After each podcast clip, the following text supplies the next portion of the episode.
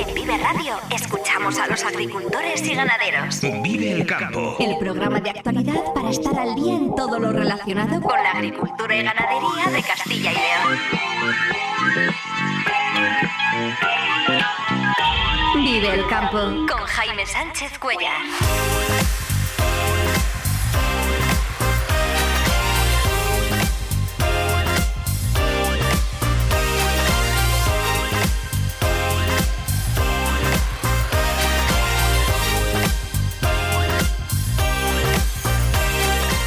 Buenos días, esto es Vive el Campo en Vive Radio. Hoy es viernes 27 de octubre y hasta las 7 y 50 de la mañana aquí contamos lo que está pasando en el sector agroalimentario y cómo afecta a los agricultores y ganaderos de Castilla y León. El campo al día, toda la actualidad del sector en Vive Radio.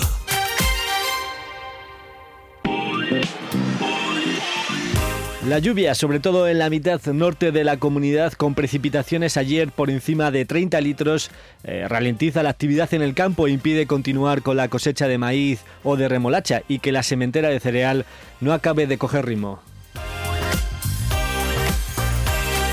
Las borrascas continuarán durante al menos una semana más. Lo vamos a conocer al detalle en una sección que estrenamos hoy y en la que Víctor González, divulgador de Meteorred, nos ofrecerá la predicción para toda la semana y nos ayudará a entender los fenómenos atmosféricos.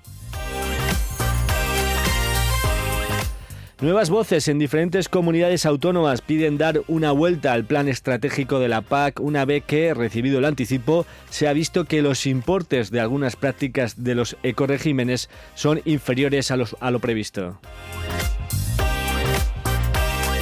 Y hoy nos iremos hasta Tejares de Fuentidueña, en Segovia, en concreto hasta la granja de porcino Josby Tejares, premio especial de la última edición de los galardones Pork Dog por su trabajo durante 25 años en bienestar animal. Hablaremos con Mario Velázquez, responsable de granja, y Eva Martín, veterinaria. Día de lluvia ayer, sobre todo en la provincia de León, en el norte de Palencia y de Burgos y en el oeste de la provincia de Zamora. Más de 30 litros solo ayer que se suman, por ejemplo, a lo caído ya días atrás y que evidentemente condicionan la actividad en el campo. De hecho, en la provincia de León se han parado eh, todas las labores agrícolas, al igual que ha ocurrido en muchos puntos, principalmente de la mitad norte de la comunidad. Se ha interrumpido la cosecha de maíz y remolacha justo a los pocos días de haberse iniciado. También está parado el arranque de patatas que ya estaba en su recta mientras que en las últimas fincas de alubias y de girasol se dan prácticamente por perdidos en esta provincia, como apunta Asaja León. Y respecto a la sementera, pues eh, despacio, lo ya sembrado apenas alcanza el 20% de lo previsto. La parte positiva para el campo es ahora la abundancia de pastos para el ganado y las aportaciones de agua tanto para los embalses como para los acuíferos que permitan después afrontar con garantías la siguiente campaña de riego. Hoy en el programa vamos a estrenar eh, nueva sección del tiempo con Víctor González divulgador en Meteorred, con el que veremos lo que nos espera para los próximos días, porque las borrascas continuarán al menos una semana. Y cada vez son más las voces que muestran su descontento en distintas comunidades autónomas por cómo se han configurado los ecoregímenes y su utilidad real, tanto para proteger el medio ambiente como para aportar rentas a los agricultores y ganaderos. Ayer mismo el presidente de Asaja, Pedro Barato, expresaba la necesidad de revisar la nueva PAC en este segundo año de vigencia. Desde Asaja se pide que no sea obligatorio dejar superficies en barbecho ni rotar como contemplan las BECAM 7 y 8, ya que las circunstancias que justificaron su aplicación en los dos años anteriores se siguen manteniendo, en particular las consecuencias derivadas de la guerra en Ucrania, los altos costes de los insumos y la sequía. Este plan estratégico de la política agrícola común que tenemos ahora mismo encima de la mesa eh, se ha demostrado que no sirve. Unos ecoregímenes que eh, lo que nos dijeron van a cobrar menos de lo que nos dijeron, porque mucha gente se ha ido al de biodiversidad. Otros ecoregímenes no va a llegar a, llenarse el vaso de las peticiones y, por lo tanto, y yo creo que eh, por mucho que se diseñen los despachos, luego viene la madre naturaleza y te dice que no se pueden hacer cosas.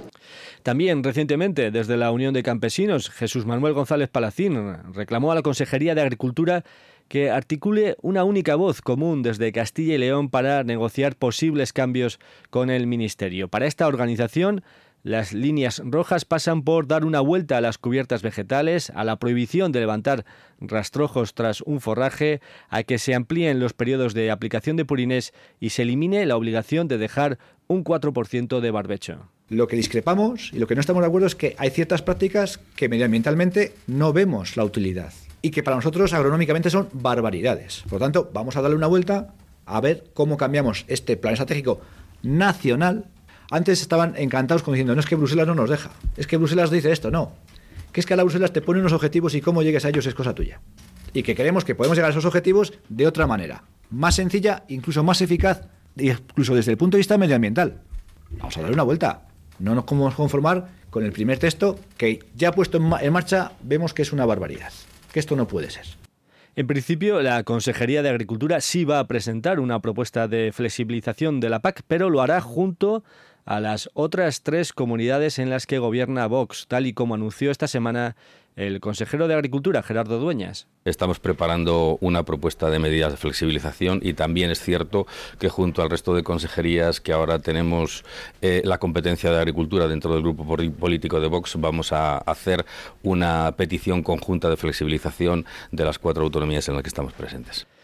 Lo cierto es que en el caso de Castilla y León, el 92% de los agricultores y ganaderos se acogieron a alguna práctica de los ecoregímenes, lo que se interpretó en agosto como un balance positivo del grado de conocimiento del modelo. El problema ha venido ahora al recibir el adelanto de la PAC cuando se ha visto que los importes de algunas prácticas sobre lo previsto inicialmente pues eh, se han reducido al recibirse más solicitudes de las que se habían calculado. Esto ha ocurrido especialmente en los ecoregímenes ligados a pastos y en la práctica de espacios de biodiversidad, pero tomando los datos para el conjunto de España, que es como calcula los importes el FEGA, puesto que en el caso particular de Castilla y León eh, no ha sido así. En la comunidad exactamente a la práctica de espacios de biodiversidad, la de dejar una parte sin cosechar, se vincularon 664.000 hectáreas, a siembra directa 776.000 hectáreas y a la rotación de cultivos 1.700.000 hectáreas.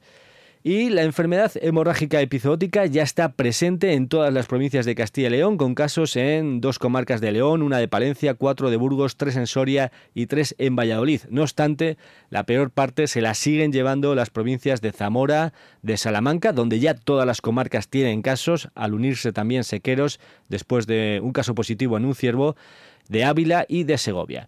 Y apunten esta cita, el martes 7 de noviembre se celebra en el Centro Cultural Miguel Delibes de Valladolid en la jornada Claves de Futuro y Oportunidades en la Ganadería para analizar con diversos expertos y actores del mundo rural la desconexión que existe entre la juventud y la ganadería como futuro laboral. Una jornada organizada por el Instituto Tecnológico Agrario de Castilla y León. Son las 7 y 18 minutos. Vive la entrevista del día en Vive el Campo.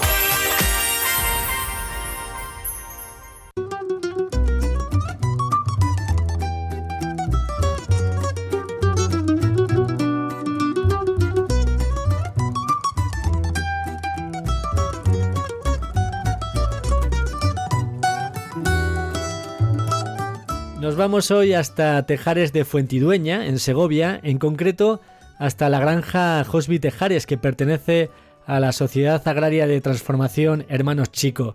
Y vamos a hablar con Mario Velázquez, responsable de granja, y Eva Martín, veterinaria del grupo agroalimentaria Chico, porque los dos han recogido el premio especial eh, One Health de la trigésima edición de los premios Pork Dog, considerados los más relevantes en el sector porcino. Eva, Mario, eh, muy buenos días. Buenos días. Buenos días. Lo primero, felicidades por el premio, un galardón especial convocado por ese 30 aniversario de estos premios eh, por DORC y que os reconoce por las medidas de prevención de control eh, sanitario que habéis puesto en marcha a lo largo de los 25 años de la granja y por tanto un premio pues por vuestra buena trayectoria y también mencionaba el jurado por eh, haber hecho un uso prudente de los antibióticos el año pasado, ¿no? Exactamente, así es. ¿Cómo lo habéis recogido? ¿Qué, ¿Cómo sentís? Pues hombre, es un orgullo, ¿no? Que te valoren así el trabajo y que se dé a conocer, sobre todo, tanto mi trabajo como el de la veterinaria, claro. Porque el premio eh, lo habéis recogido los dos, como decía, eh, porque se valora, digamos, el trabajo conjunto que habéis hecho desde el personal de granja con el equipo veterinario. Sí, sí, se, eso vamos, es lo que se valora, la verdad, y bueno, pues la baja mortalidad que ha tenido en, en paridera, la baja mortalidad en transición, y eso, pues eso, eso, pues eso denota también pues el bajo consumo de antibióticos de la granja, ¿no? El buen hacer también, pues que es importante, pues que lleva a ello, al, al, bajo consumo de antibióticos. Bueno, ¿cómo fue la experiencia de, de recoger el premio en esa gala? Bueno, de tantísimo nivel. Pues hombre, una cosa que no, no lo esperábamos porque estábamos nominados, pero había, había mucha competición ahí. Sí, ¿no? pero bueno, al final sí que nos lo llevamos y pues es un orgullo llevarte ese premio especial de este año y que sobre todo pues eh, no mira la productividad, que es lo que siempre se ha mirado en estos premios, es un premio diferente y que mira un poco, yo creo que es el, futuro del sector, donde lo que quiere la gente, lo que, lo que nos están pidiendo hoy en día la sociedad. Yo que ya voy asistiendo y Mario también a los Pordor pues ya bastantes años, eh, al final, para el final siempre dejan los premios especiales y la verdad que cuando ves los vídeos de, de, las granjas de estos premios, pues dices, joder, qué pasada, ¿no? Qué chulos. Y cuando vi el de Mario, el de la granja de Mario, la verdad que dijiste, joder, nosotros también tenemos cosas así que enseñar y, y se ha visto que, que lo han reconocido y por ello nos han premiado. Contadnos, eh, Eva y Mario, eh, ¿cómo, es, ¿cómo es la granja de la que estamos hablando? Pues mira, la granja comenzó hace 25 años, como tú bien has dicho. Era una granja pequeñita de 500 cerdas y luego se ha ido ampliando en el 2010 y, y en el 2020. De dos ampliaciones hasta llegar a las 1.000 cerdas reproductoras. La granja ya se ha hecho un poco por encima de la ley de bienestar animal que manda la Unión Europea. Se ha hecho con cerdas ya sueltas, todo, inseminar y soltar, que se suele llamar. Y luego también hemos hecho que están sueltas en partos, que es un poco también lo que va a deparar el futuro, lo que dicen que va a deparar el futuro. Si la plaza es más amplia. La plaza es más amplia, están sueltas para parir. Bueno, en definitiva las cerdas pues están sueltas, o sea, están cerradas solo la, la semana de, de, inseminar, digamos. El resto de, de vida están, están sueltas. La granja tiene buenas medidas de bioseguridad y, y, bueno, en, en, 25 años nunca se ha contagiado de nada, eso también lo han premiado. Y luego, pues, pues eso, todo tipo de juguetes, de, de buenas prácticas que se, que se tienen en ella. Porque cuando dices eh, que las cerdas están sueltas, están, entiendo que en un espacio delimitado, en un pequeño corral, donde se pueden mover pero bajo control, pero con un espacio libre para ellas. Exactamente. Sí, sí. Bueno, ¿y eso de los juguetes en qué consiste? Bueno, pues se dispone, se, bueno, cada, en cada, donde se aloja la cerda, pues se dispone de paja, ¿vale? Para, bueno, pues al final es como un juguete para ellas tanto en los alojamientos en que están gestantes como en los alojamientos de partos. Y luego los lechones pues también disponen de cestas con paja con la que jugar, bueno, aparte de cadenas, ¿vale? Porque bueno, ahora um, creíamos que era importante también pues que los, cerdos son súper curiosos y, y, la verdad que pues que se les ve jugando todo el rato con, con estos elementos. Eva, eh, cuéntanos un poco más en tu caso, eh, ¿cómo es el trabajo de una veterinaria de granja? ¿Qué es lo que hacéis? Bueno, pues nuestra labor es un poco, nosotros solemos visitar las granjas diariamente, ¿no? Y es supervisar un poco tanto el bienestar de los animales, pues como la producción de, de los animales, ¿no? Que, que, que, el ganadero vaya un poco por, por la guía que, que establece pues la empresa, ¿no? La integradora en este caso, y, nada, pues más que nada eso, supervisar un poco su trabajo, sobre todo, bueno, también cuando entran enfermedades, pues, pues intentar contenerla, ¿no? Para que no vaya a más y no sea una catástrofe. Y un poco ese es nuestro trabajo diario. También somos un poco, yo creo que intentamos apoyarles en todo lo posible y echarles una mano siempre que podemos en lo que haga falta. Probablemente, y habéis recibido, lo habéis eh, referido antes a las medidas de bioseguridad, es una de las cosas que más llama la atención cuando se visita una granja de este tipo. Eh, ¿En qué consisten vuestras medidas de bioseguridad? Que, bueno, la, verdad que la mayoría de la gente, bueno, yo cuando hablo con mis amigos o mi familia, pues la mayoría de la gente se sorprende cuando les digo que nos duchamos al entrar, tanto al entrar a una granja como al salir. De hecho, bueno, la granja de Mario ha hecho unos vestuarios nuevos que son, que son muy chulos. Es como, al final, eh, es casi como una casa, ¿no? Llegas allí, te dan ganas de ducharte, está calentito, las instalaciones son muy óptimas. Y bueno, pues eso, para empezar, es uno de los pasos primeros que tienes que dar entrar a una granja, registrarte en un libro de visitas. Eh, hay muchísimo control, tanto con, pues, con todas las entradas, sean de personas o de materiales de los que entran a la granja, incluso con la salida de, de, materiales de la granja o de animales. ¿vale? De hecho, en este caso, Mario tiene una incineradora, ¿vale? que al final, pues esto eh, eleva muchísimo el nivel de la granja. ¿vale? porque los cadáveres al final se eliminan por esta vía. Y, bueno, pues eso, eh, luego pues para la entrada de materiales tiene una zona para desinfectarlo y, nada, la, integradora pues también tiene mucho control, tanto con, tiene una pirámide de bioseguridad, ¿no? Tanto para llevar pues eso, el, el pienso, los fármacos, entonces, bueno, intentamos hacer todo lo mejor posible. Luego Mario también pues es una persona muy manitas y entonces muchas veces pues no tiene que llamar a, ni a electricistas ni a personas de mantenimiento que le arreglen las cosas, ¿no? Y esto la verdad que es súper importante. Se nota mucho en esta granja. Esto se dice mucho, ¿verdad, Mario? Que al final un agricultor, un ganadero, pues además de su profesión, tiene que tener conocimientos en otras eh, materias para poder solucionar el día a día todas las cosas que van ocurriendo, ¿verdad, Mario? Sí, sí, ahí como dice Eva, cuanto menos gente entre, mucho mejor. Hay que intentar hacerse todo lo posible. Su granja es como el tesoro de la empresa, ¿no? Porque es la multiplicadora, de su granja van cerdas al resto de la empresa, entonces al final es nuestro tesoro. Las demás también, pero está con más hincapié. Porque ahí eh, los lechones, ¿cuánto tiempo están y luego qué trayectoria siguen? Pues bueno, están 28 días con la madre, ¿vale? Y luego cinco semanas en destete, ¿vale? Entonces, pues eh, luego ya pasan a, un, cebadero, pues a recriarse. Y de ahí, bueno, las hembras se, se llevan a las otras granjas de la empresa él es como que hace las madres para todo el grupo agroalimentario chico, para todas las hermanos chico. Las futuras reproductoras. Las futuras reproductoras, exactamente. Eh, lo hemos mencionado antes, eh, bueno, todo el tema de bienestar animal.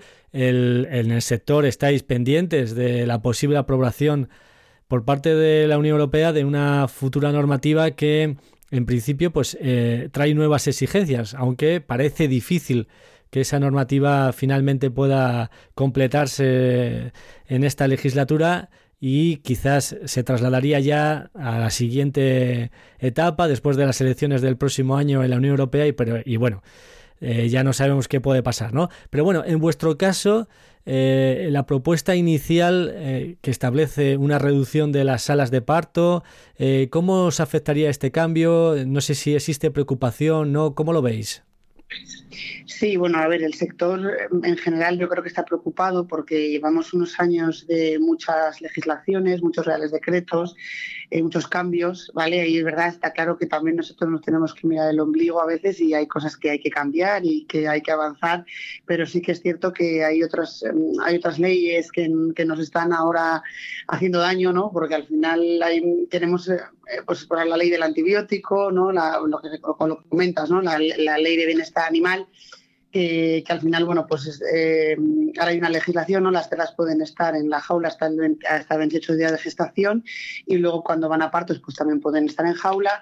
Y lo que nos está pasando un poco también ahora, pues que no se ha decidido exactamente el espacio en partos que tiene que haber. De hecho, bueno, en la empresa tenemos tres granjas que ya han hecho paridera libre pero que realmente no hay una ley exactamente con una medida exacta. Entonces cada uno la ha hecho un poco como hemos convenido, como nos ha gustado y realmente no sabemos. Entonces, bueno, estamos un poco a ver qué, va a pasar, pero está claro que si esto al final sale en auge, pues bueno, de hecho se, está viendo que, lo están echando para atrás porque tienen miedo que al final no haya no haya alimento ¿no? para la población, porque se reduciría mucho la caballa ganadera. Se reduciría la cabaña y además incrementaría los costes, la producción también sería menor. bueno, pues hay que eso, el consumidor a lo mejor pues tiene que pagar más por el por, por no por el por el precio de, pues, de, la carne, ¿no? del cerdo en este caso. Y claro, pues también hay que hacerse la pregunta de si estamos dispuestos a, pagarlo, ¿no?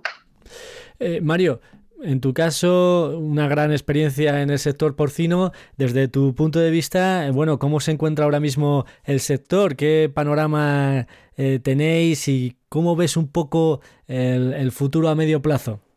Bueno, yo creo que el sector ahora mismo estamos ahí un poco en ascuas, digamos, porque no sabemos lo que va a pasar.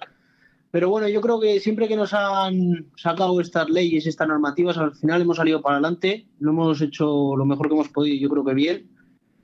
Y yo creo que algo tiene que cambiar porque al final el consumidor lo está exigiendo y algo cambiará, pero yo no sé hasta qué punto llegará esto, ¿sabes? Es lo que comentaba Eva, yo no sé la gente cuánto dinero estará dispuesta a pagar. Pero, pero bueno, yo creo que se va hacia adelante y, trabajando yo creo que, podemos pasar de, de otro bache más, ¿no? simplemente daros las gracias, felicitaros por, por, este premio. No sé si el próximo año presentáis candidatura. Eh, ¿Cómo funcionan los premios? ¿Se puede repetir? Pues me imagino que este también se pueda repetir. Hay uno del ministerio que nos queremos presentar a ver si hay suerte. también, también premia un poco todo esto. Entonces, bueno, a ver si para el año que viene nos podemos conseguir otro. Hay que ser ambiciosos. La, la, verdad es que en estos premios siempre, bueno, el sector porcino en la provincia de Segovia es muy relevante, pero es verdad que esta provincia siempre ha obtenido eh, muchos premios en, estos, en, estos Pork Dog. O sea que eso también demuestra un poco el trabajo que se está haciendo en Segovia en general con, el sector porcino. Así que, así que nada, enhorabuena entonces, por tanto, en vuestro caso a vosotros y a toda la provincia de Segovia eh, por su labor en, el sector porcino. Lo dicho, muchísimas gracias eh, por estar esta mañana con nosotros aquí en Vive el Campo. Eh, muy buenos días y muchas felicidades para Eva y para Mario. Muchas gracias. Muchas gracias y un honor que nos hubiera llamado. Eso es. Agricultor, Florimón Desprez te recomienda el trigo filón. Filón, calificado por el proyecto Life Nadapta como el todoterreno de los trigos. Filón, gran adaptación en secanos y altísimo potencial en regadío. Florimón Desprez seleccionando las semillas de mañana frente al cambio climático. Arroyo Ciudad Empresas. Conoce todo lo que Arroyo te ofrece. Óptima ubicación, las mejores comunicaciones y espacios, modernas dotaciones, personal cualificado y un ayuntamiento que apoya con beneficios fiscales. Arroyo Ciudad Empresas. Una apuesta segura. Ayuntamiento de Arroyo de la Encomienda. Crear, crecer, habitar. Más información en arroyociudadempresas.com. ¿Buscas una residencia para personas mayores adaptada a tus necesidades? Clecevitán tiene una cerca de ti en Burgos, Laguna de Duero, León, Palencia, Salamanca, Soria y Valladolid, con la garantía y experiencia de un gran grupo de profesionales que lleva más de 30 años siendo referente en el sector. Para más información llama al 900 802 103 o entra en la web clecevitan.com. En CESIF defendemos lo que realmente importa, tus derechos, tu poder adquisitivo y tu bienestar. Somos el único sindicato que no teme salir a la calle para luchar por ti. En CESIF, los trabajadores y trabajadoras son nuestra prioridad. Si tú no te conformas, nosotros tampoco. Únete a CESIF hoy y sé parte del cambio que necesitas. Alcemos la voz. Vive Radio te ofrece la información actualizada de los mercados.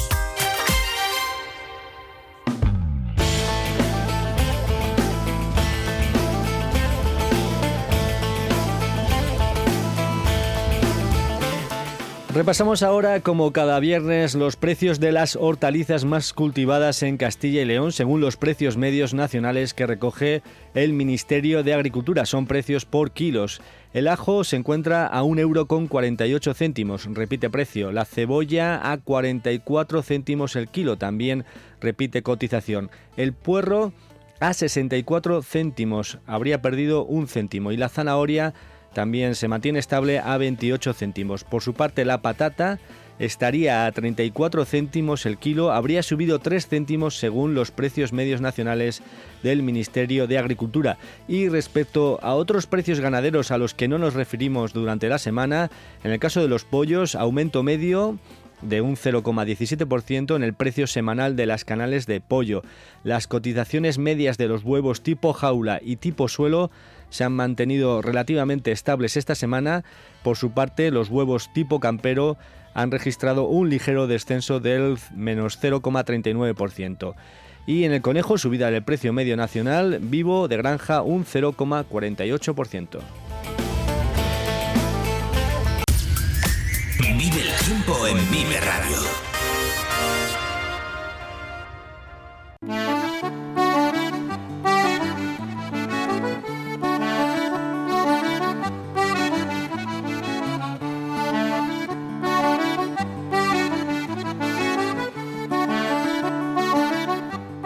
Entender la meteorología no es fácil y sin embargo eso quizás también contribuye a aumentar el interés sobre algo que condiciona sobremanera la actividad en el campo.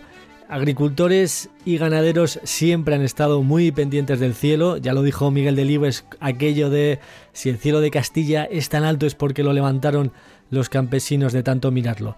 Y lo que queremos en los próximos minutos es conocer qué tiempo vamos a tener para los próximos días, pero también saber qué es lo que está pasando, comprender eh, los fenómenos atmosféricos, hasta donde se pueda, claro, y que la terminología que utilizan los profesionales y las herramientas a las que recurren para hacer eh, sus predicciones eh, no nos sean tan extrañas.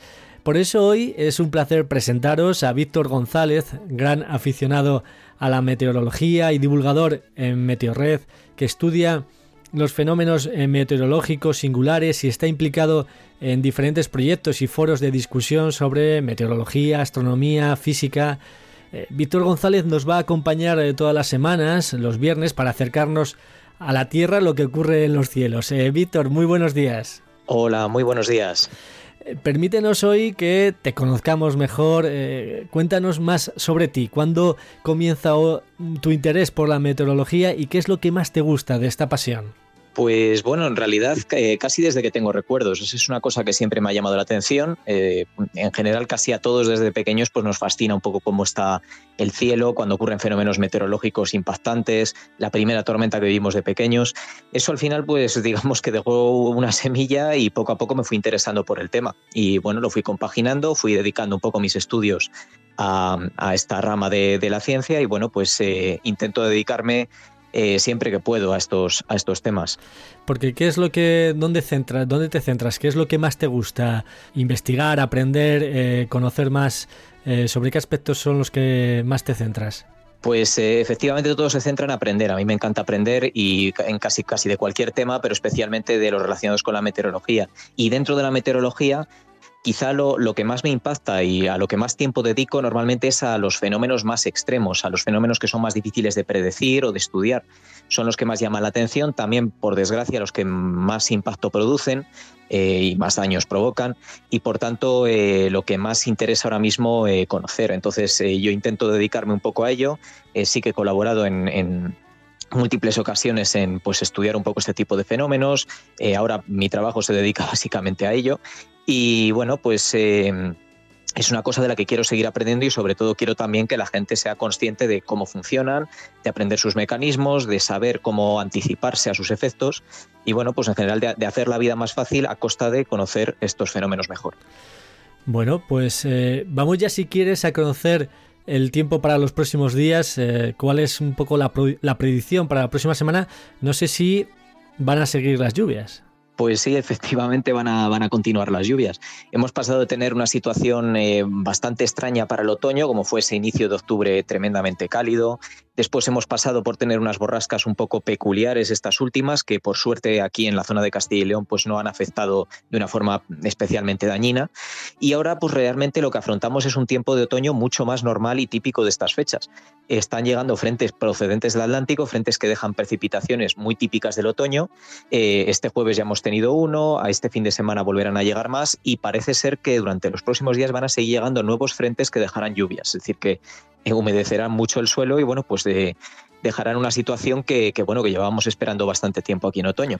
¿Hasta qué plazo de tiempo podemos eh, mm, entender que van a seguir las lluvias? Eh, ya sé que cuanto más nos separamos, ¿no? Cuanto más días nos separamos del, punto en el que nos encontramos, la fiabilidad de la predicción, pues se va reduciendo, ¿no? Pero bueno, en principio, ¿cuántos días más de lluvia podríamos eh, prever en principio casi seguros? Pues eh, fíjate, ahora mismo eh, hasta el horizonte que alcanzan los modelos, que es más de una semana, esta situación parece que se va a mantener. En principio está claro, eh, para estos próximos días, dos, tres días, las predicciones son evidentemente muy fiables. Podemos incluso determinar qué zonas van a recibir más lluvia, a qué horas se van a producir esas lluvias.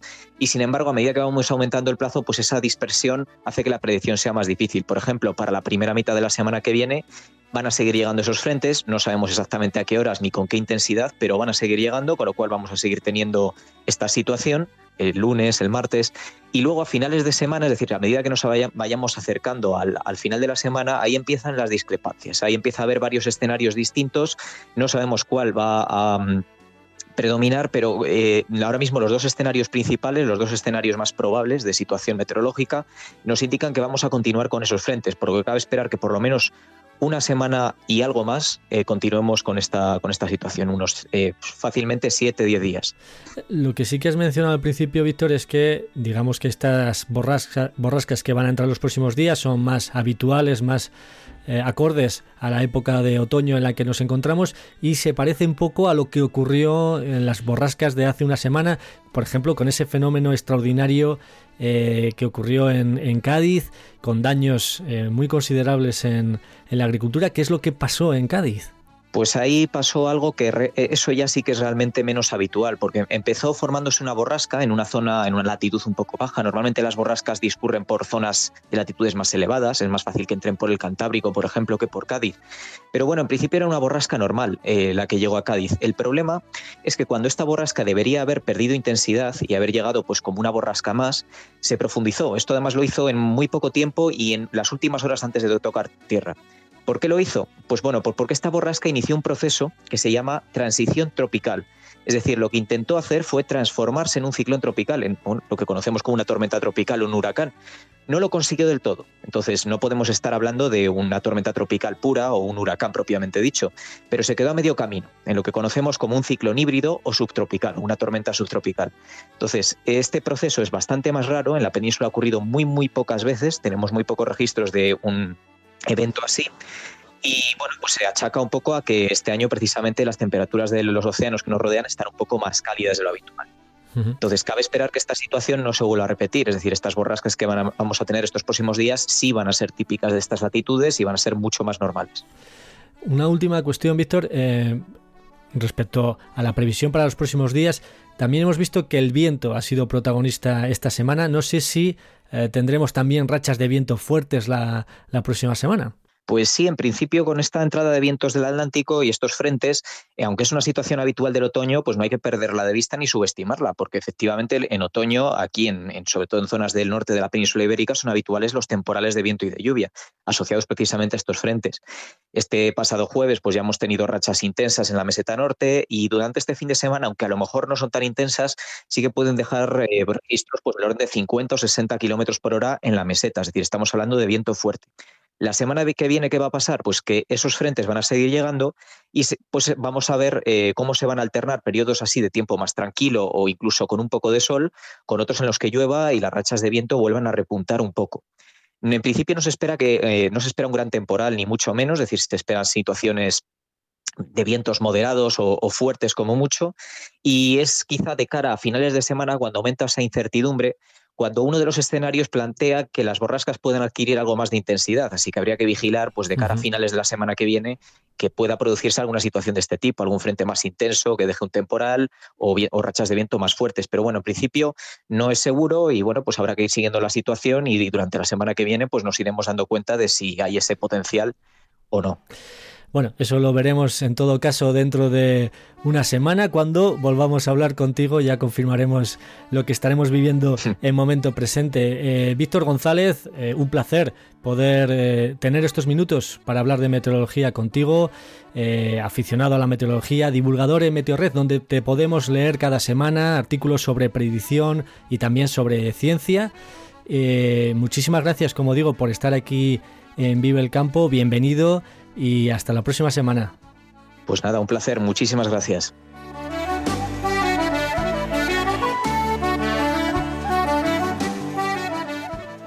Y esta semana en Vive el Campo hemos seguido contando la actualidad del sector agropecuario. Lo hemos hecho interesándonos en cultivo como el girasol, la alubia o el pistacho. Nos hemos preocupado por la posible falta de semillas leguminosas y su elevado precio. Hemos querido conocer cómo prepara la Unión Regional de Cooperativas su sexto Congreso Regional. Y así ha transcurrido la semana en Vive el Campo. Óscar Lanzaco, vicepresidente de la Asociación de Empresas Productoras de Semillas Selectas.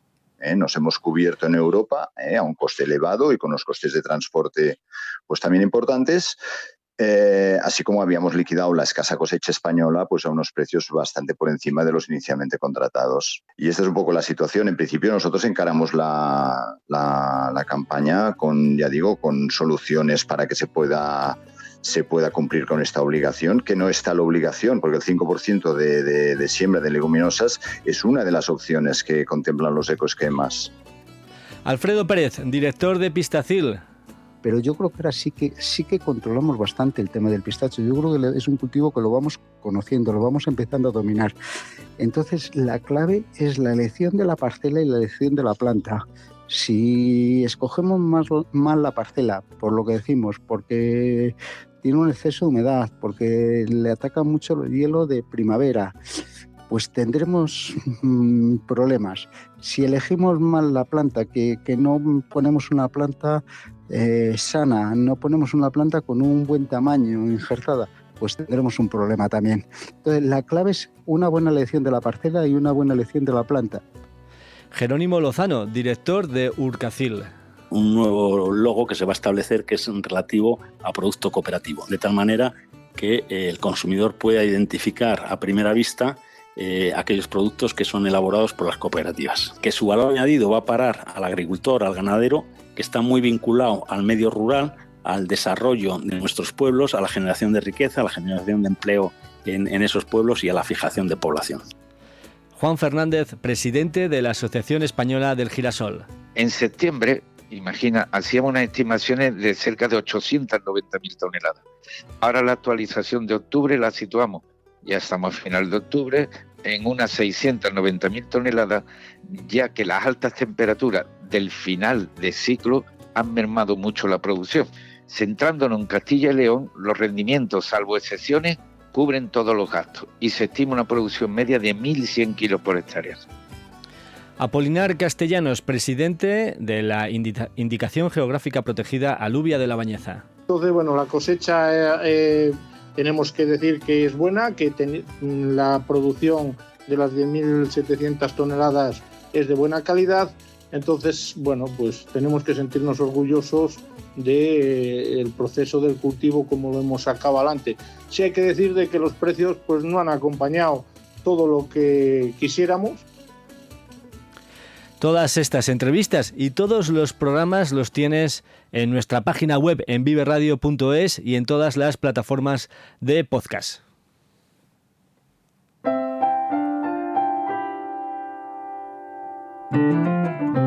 Yo no puedo adivinar qué dragones te silban, quién te puso la antifaz, que mudó tu piel. Hasta aquí el programa Vive el Campo, la cita diaria con la actualidad del sector agroalimentario en Vive Radio. Ha sido un placer compartir este tiempo de radio. Si has estado a gusto, regresamos el lunes puntuales a las 7 y 10 de la mañana.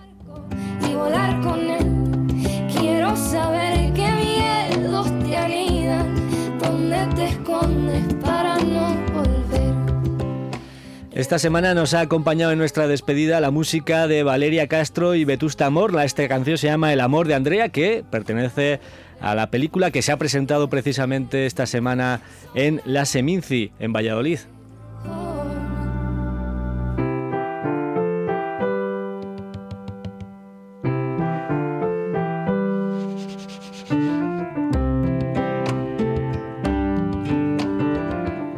Un saludo de Ángel de Jesús en el control técnico y de quien nos habla, Jaime Sánchez Cuellar. Feliz jornada a todos los que vais a disfrutar hoy del campo. Ahora mismo, servicios, servicios informativos aquí en Vive Radio. Muy buenos días. Tus pasos de baile, cuando el cielo se aclare, allí estaré. del futuro, como flor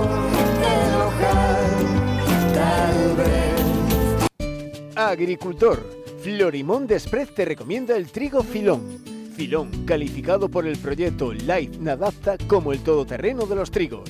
Filón, gran adaptación en secanos y altísimo potencial en regadío. Florimón de Spread, seleccionando las semillas de mañana frente al cambio climático.